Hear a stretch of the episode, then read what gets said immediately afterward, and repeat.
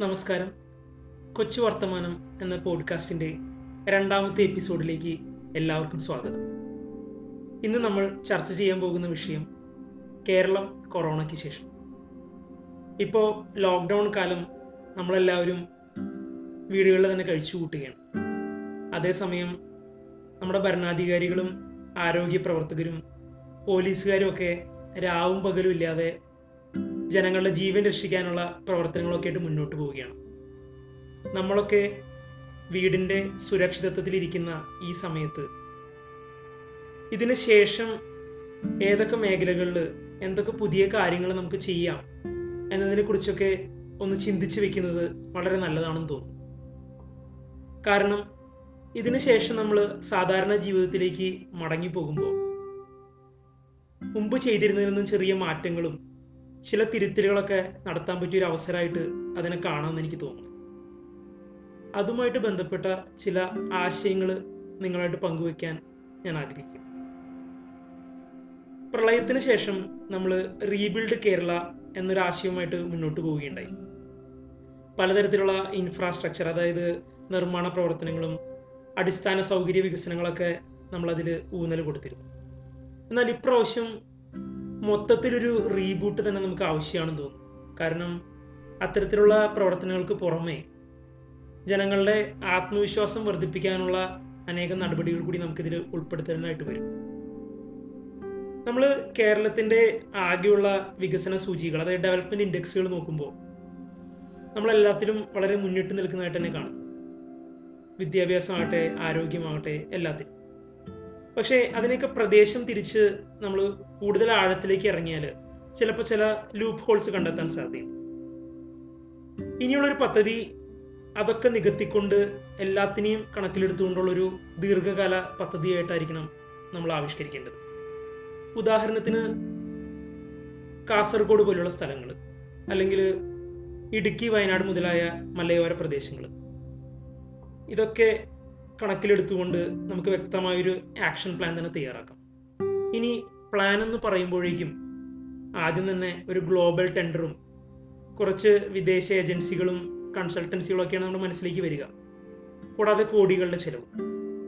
പക്ഷേ ഇതൊക്കെ നമുക്ക് തന്നെ നമ്മുടെ നാട്ടിലെ ആളുകൾ വെച്ചുകൊണ്ട് തന്നെ ചെയ്യാവുന്നതാണ്. നമ്മുടെ ഗവൺമെന്റ് ഡിപ്പാർട്ട്മെന്റുകളിൽ അനേകം വിദഗ്ധരുണ്ട്. നമ്മുടെ അധ്യാപകർ കോളേജ് സ്കൂൾ വിദ്യാർത്ഥികൾ ഇവരെയൊക്കെ ഉൾപ്പെടുത്തിക്കൊണ്ട് വിശദമായ സർവേകളും ഓരോ പ്രദേശത്തിന് വേണ്ട തരത്തിലുള്ള പ്ലാനുകളും ഒക്കെ നമുക്ക് നടത്താവുന്നതാണ്. അതൊരു ബദൽ രീതി എന്ന രീതിയിൽ നമുക്ക് വ്യക്തമായിട്ട് നടത്തി ജനപങ്കാളിത്തത്തോടുകൂടി മുന്നോട്ട് കൊണ്ടുപോയി കഴിഞ്ഞാൽ വളരെ ചുരുങ്ങിയ ചെലവിൽ അത് നടത്താവുന്നതേ ഉള്ളൂ. ഇനി ഇത്തരത്തിൽ രണ്ട് പ്രധാനപ്പെട്ട കാര്യങ്ങളെക്കുറിച്ചാണ് ഞാൻ സംസാരിക്കാൻ ആഗ്രഹിക്കുന്നത്. ഒന്ന് വ്യാവസായികമായിട്ട് നമുക്ക് എന്തൊക്കെ ചെയ്യാൻ പറ്റും? രണ്ട് കൃഷി. നമ്മുടെ കേരളത്തിൽ ഏതൊക്കെ വസ്തുവകകളാണ് ധാരാളമായിട്ട് കൺസ്യൂം ചെയ്യപ്പെടുന്നത്? അത് മൂല്യവർദ്ധിത വസ്തുക്കളാവാം എന്ത് തന്നെയായാലും. അതൊക്കെ പ്രദേശം തിരിച്ച് നമ്മളൊന്ന് മനസ്സിലാക്കി കഴിഞ്ഞു കഴിഞ്ഞാൽ അതൊക്കെ നിർമ്മിക്കാനുള്ള റോ മെറ്റീരിയൽസ് അതായത് അസംസ്കൃത വസ്തുക്കൾ എവിടെയൊക്കെയാണ് നമുക്ക് ലഭ്യമായിട്ടുള്ളത്?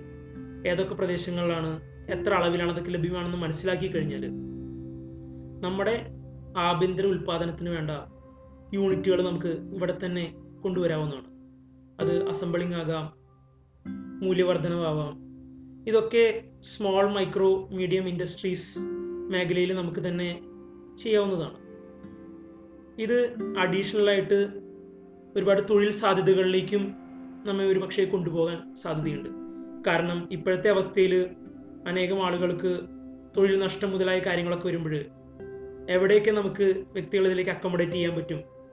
ഇപ്പോഴത്തെ വിദ്യാഭ്യാസ യോഗ്യതകൾ അതിന് പര്യാപ്തമാണോ?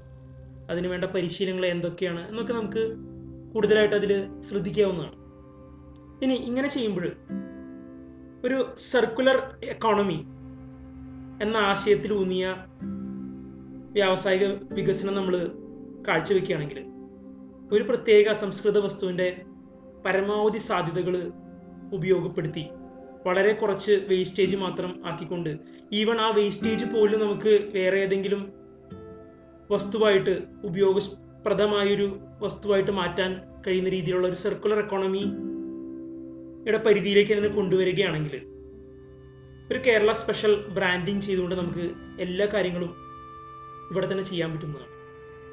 ഒരു തരത്തിൽ ഇത്തരത്തിൽ പുതിയൊരു ആശയം വഴി ആ നയം നമ്മൾ സ്വീകരിക്കുന്നത് വഴി കേരളം മറ്റ് സംസ്ഥാനങ്ങൾക്ക് മാതൃകയാവുന്നതാണ്. ഇനി കൃഷിയിലേക്ക് വരാം.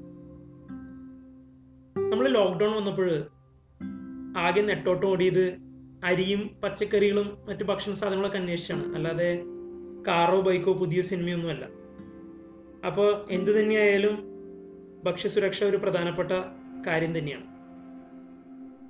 ഇനി കൃഷിക്ക് ഒരു പ്രത്യേകതയുണ്ട്. കർഷകരൊഴികെ ബാക്കി എല്ലാവരും അഭിപ്രായം പറഞ്ഞു. വിദഗ്ധരാണെന്ന വ്യാജേന പദ്ധതികൾ ആവിഷ്കരിക്കുകയും ചെയ്യുന്ന ഒരു മേഖലയാണ് കൃഷി. അതിനാൽ തന്നെ അതിനെക്കുറിച്ച് നിർദ്ദേശങ്ങളൊന്നും പറയാൻ ഞാൻ മുതിരുന്നില്ല. പക്ഷെ കർഷകരോടുള്ള നമ്മുടെ ഒരു ഉത്തരവാദിത്തം മാത്രം ഒന്ന് ഓർമ്മിപ്പിക്കാൻ ഉദ്ദേശിക്കുകയാണ്. അത് കേവലം ഒരു വൈകാരിക തലത്തിൽ പറയുന്നതല്ല. കാരണം പലപ്പോഴും ബിസിനസ് പ്ലാനും ആപ്പ് ഡെവലപ്മെന്റും ഒക്കെ ആയിട്ടാണ് നമ്മൾ പല പല കൃഷിയിൽ മുന്നേറ്റങ്ങളൊക്കെ വരുത്താൻ ശ്രമിക്കുന്നത് പക്ഷേ യഥാർത്ഥത്തിൽ കൃഷി അങ്ങനെയല്ല. അതൊരു കൂട്ടായ ഉത്തരവാദിത്വം തന്നെയാണ്. മറ്റെല്ലാ മേഖലയിൽ നിന്ന് വ്യത്യസ്തമായിട്ട് അതിൽ വളരെയധികം അനിശ്ചിതത്വമുണ്ട്. കാരണം നമുക്കറിയാം മഴയായാലും വെയിലായാലും മഞ്ഞായാലും അതൊക്കെ കൂടിയാലും കുറഞ്ഞാലും അതിന്റെയൊക്കെ ദുരിതഫലം അനുഭവിക്കുന്നത് കർഷകർ മാത്രമാണ്. അത് കേവലം സബ്സിഡി കൊണ്ടോ ക്രോപ്പ് ഇൻഷുറൻസ് കൊണ്ടോ മാത്രം നികത്താവുന്നതല്ല. അപ്പോൾ നമുക്കെല്ലാവരും അതിലൊരു ഇൻവെസ്റ്റ്മെന്റ് മുമ്പേ തന്നെ ചെയ്യേണ്ടതാണ്. കാര്യം ആളുകൾ റിയൽ എസ്റ്റേറ്റിൽ ഇൻവെസ്റ്റ് ചെയ്യുന്നു സ്റ്റോക്കിൽ ഇൻവെസ്റ്റ് ചെയ്യുന്നു. എന്തുകൊണ്ട് നമുക്ക് ഒരു പ്രത്യേക പൊതുവായ മെക്കാനിസം ഗവൺമെന്റ് തലത്തിൽ ഉപയോഗിച്ചുകൊണ്ട് കർഷകർ കൃഷി ഇറക്കുന്ന സമയത്ത് തന്നെ അതത് പ്രദേശത്തെ ആളുകൾ നേരിട്ട് നമ്മൾ കൃഷിപ്പണി ചെയ്യുന്നില്ലെങ്കിലും ഒരു ഇനീഷ്യൽ ക്യാപിറ്റൽ കർഷകർക്ക് കൊടുക്കുകയാണെങ്കിൽ വിളവെടുക്കുന്ന സമയത്ത് നമുക്കത് അതിനനുസരിച്ച് നമുക്ക് വാങ്ങാം. അപ്പോൾ പഞ്ചായത്ത് തലത്തിൽ ഇതിനെ കോർഡിനേറ്റ് ചെയ്താൽ പ്രാദേശിക ഉപഭോഗത്തിന് വേണ്ട സാധനങ്ങൾ അധികം വെളിയിൽ നിന്ന് വാങ്ങണ്ടാത്ത കാര്യങ്ങൾ നമുക്ക് അവിടെ തന്നെ ഉൽപ്പാദിപ്പിക്കാവുന്നതാണ്. ഇനി അധികം വരുന്ന ഉൽപ്പന്നങ്ങൾ അത് മൂല്യവർദ്ധിത വിഭവങ്ങളായിട്ട് നമുക്ക് മാറ്റാനുള്ള ചെറിയ ചെറിയ മില്ലുകളും സംവിധാനങ്ങളും അവിടെ തന്നെ പ്ലാൻ ചെയ്ത് കഴിഞ്ഞാൽ പുറത്തുനിന്ന് വരുന്ന ലോറിയും കാത്തിരിക്കുന്ന അവസ്ഥ നമുക്ക് ഒഴിവാക്കാം. മാത്രമല്ല കർഷകർക്ക് വളരെ ഉപകാരപ്രദമാകുകയും ചെയ്യും. ഇനി ഇത്തരത്തിൽ കൊറോണയും പ്രളയവും ഒക്കെ വന്നപ്പോൾ നമ്മളെല്ലാവരും പെട്ടെന്ന് അമ്പരന്ന് പോകുന്ന ഒരു അവസ്ഥ വിശേഷമാണുള്ളത്. അത് വളരെ സ്വാഭാവികമാണ്. പക്ഷെ ഇനി മുന്നോട്ട് പോകുമ്പോൾ ഇത്തരത്തിൽ അപ്രതീക്ഷിതമായിട്ട് വരുന്ന കാര്യങ്ങളെ കൃത്യമായിട്ട് നേരിടാനുള്ള ചില പൊതു പരിശീലനങ്ങൾ നമുക്ക് ഉപയോഗപ്പെടുത്താവുന്നതാണ്. ഇനി പരിശീലനം സ്കിൽ എന്നൊക്കെ ഞാൻ പറയുമ്പോൾ അതെല്ലാം തൊഴിലധിഷ്ഠിതമാണെന്ന് നിർബന്ധമില്ല. ഞാൻ പറഞ്ഞു വരുന്ന ഒരു തരത്തിലൊരു സർവൈവൽ അല്ലെങ്കിൽ നാട്ടറിവുകൾ എന്ന് തന്നെ പറയാം. വളരെ ആവശ്യം വേണ്ട. ബേസിക് കുക്കിംഗ് പേഴ്സണൽ ഹൈജീൻ വളരെ ബേസിക് ആയിട്ടുള്ള ഫസ്റ്റ് എയ്ഡ് ഇതൊക്കെ നമ്മളെല്ലാവരും പഠിക്കേണ്ടതാണ്. എനിക്ക് തോന്നുന്നു ഒരു തലമുറ നമ്മുടെ ഞാനടങ്ങുന്ന തലമുറ ഒന്നും പഠിച്ചില്ല. നമുക്കത് കുടുംബത്തിൽ നിന്ന് തന്നെ പഠിക്കാം. അപ്പോൾ ഇനിയുള്ള കാലങ്ങളിൽ അത്തരത്തിൽ നമ്മൾ ഇങ്ങനത്തെ പ്രശ്നങ്ങളുടെ മുമ്പിൽ പതറുന്നതൊക്കെ ഒന്ന് ഒഴിവായാൽ കൂടുതൽ എളുപ്പത്തിൽ നമുക്ക് നമ്മളെയും മറ്റുള്ളവരെയും സഹായിക്കാൻ കഴിയുന്ന എനിക്ക് തോന്നുന്നു. ഇനി അവസാനമായിട്ട് ഒരു കാര്യം കൂടി. ഒരുപാട് ഫാൻസ് അസോസിയേഷനുകളും നൂറ് കോടി ഇരുന്നൂടി ക്ലബ്ബുകളും സിനിമകളൊക്കെയാണ് നമ്മുടെ നാട്ടിലെ വലിയ കാര്യങ്ങൾ പക്ഷെ നമുക്കൊരു കാര്യം മനസ്സിലായി. ഈ ഫാൻസ് അസോസിയേഷനൊന്നുമല്ല യഥാർത്ഥത്തിൽ ആരോഗ്യ പ്രവർത്തകർക്കും പോലീസുകാർക്കൊക്കെയാണ് നമ്മൾ അത്തരത്തിലുള്ളൊരു ഫാൻസിനെ നിർമ്മിക്കേണ്ടത്. അപ്പോൾ നമ്മുടെ ആരാധന പാത്രങ്ങളെയൊക്കെ ഉടച്ചു മാറ്റി വറക്കേണ്ട സമയമായിരിക്കും അങ്ങനെ നമ്മുടെ ഉത്തരവാദിത്തങ്ങളും ഒക്കെ മനസ്സിലാക്കിക്കൊണ്ട് കൂടുതൽ കൂടുതൽ കാര്യങ്ങളെക്കുറിച്ച് ചിന്തിച്ച് പുതിയ ആശയങ്ങളൊക്കെ ആയിട്ട് നമുക്ക് അങ്ങോട്ടും ഇങ്ങോട്ടും പങ്കുവെച്ച് മുന്നോട്ട് പോകുമ്പോൾ വളരെ ശുഭാപ്തി വിശ്വാസത്തോടു കൂടി നല്ലത് മാത്രം വരും എന്നോർത്തുകൊണ്ട് മുന്നോട്ട് പോകാം.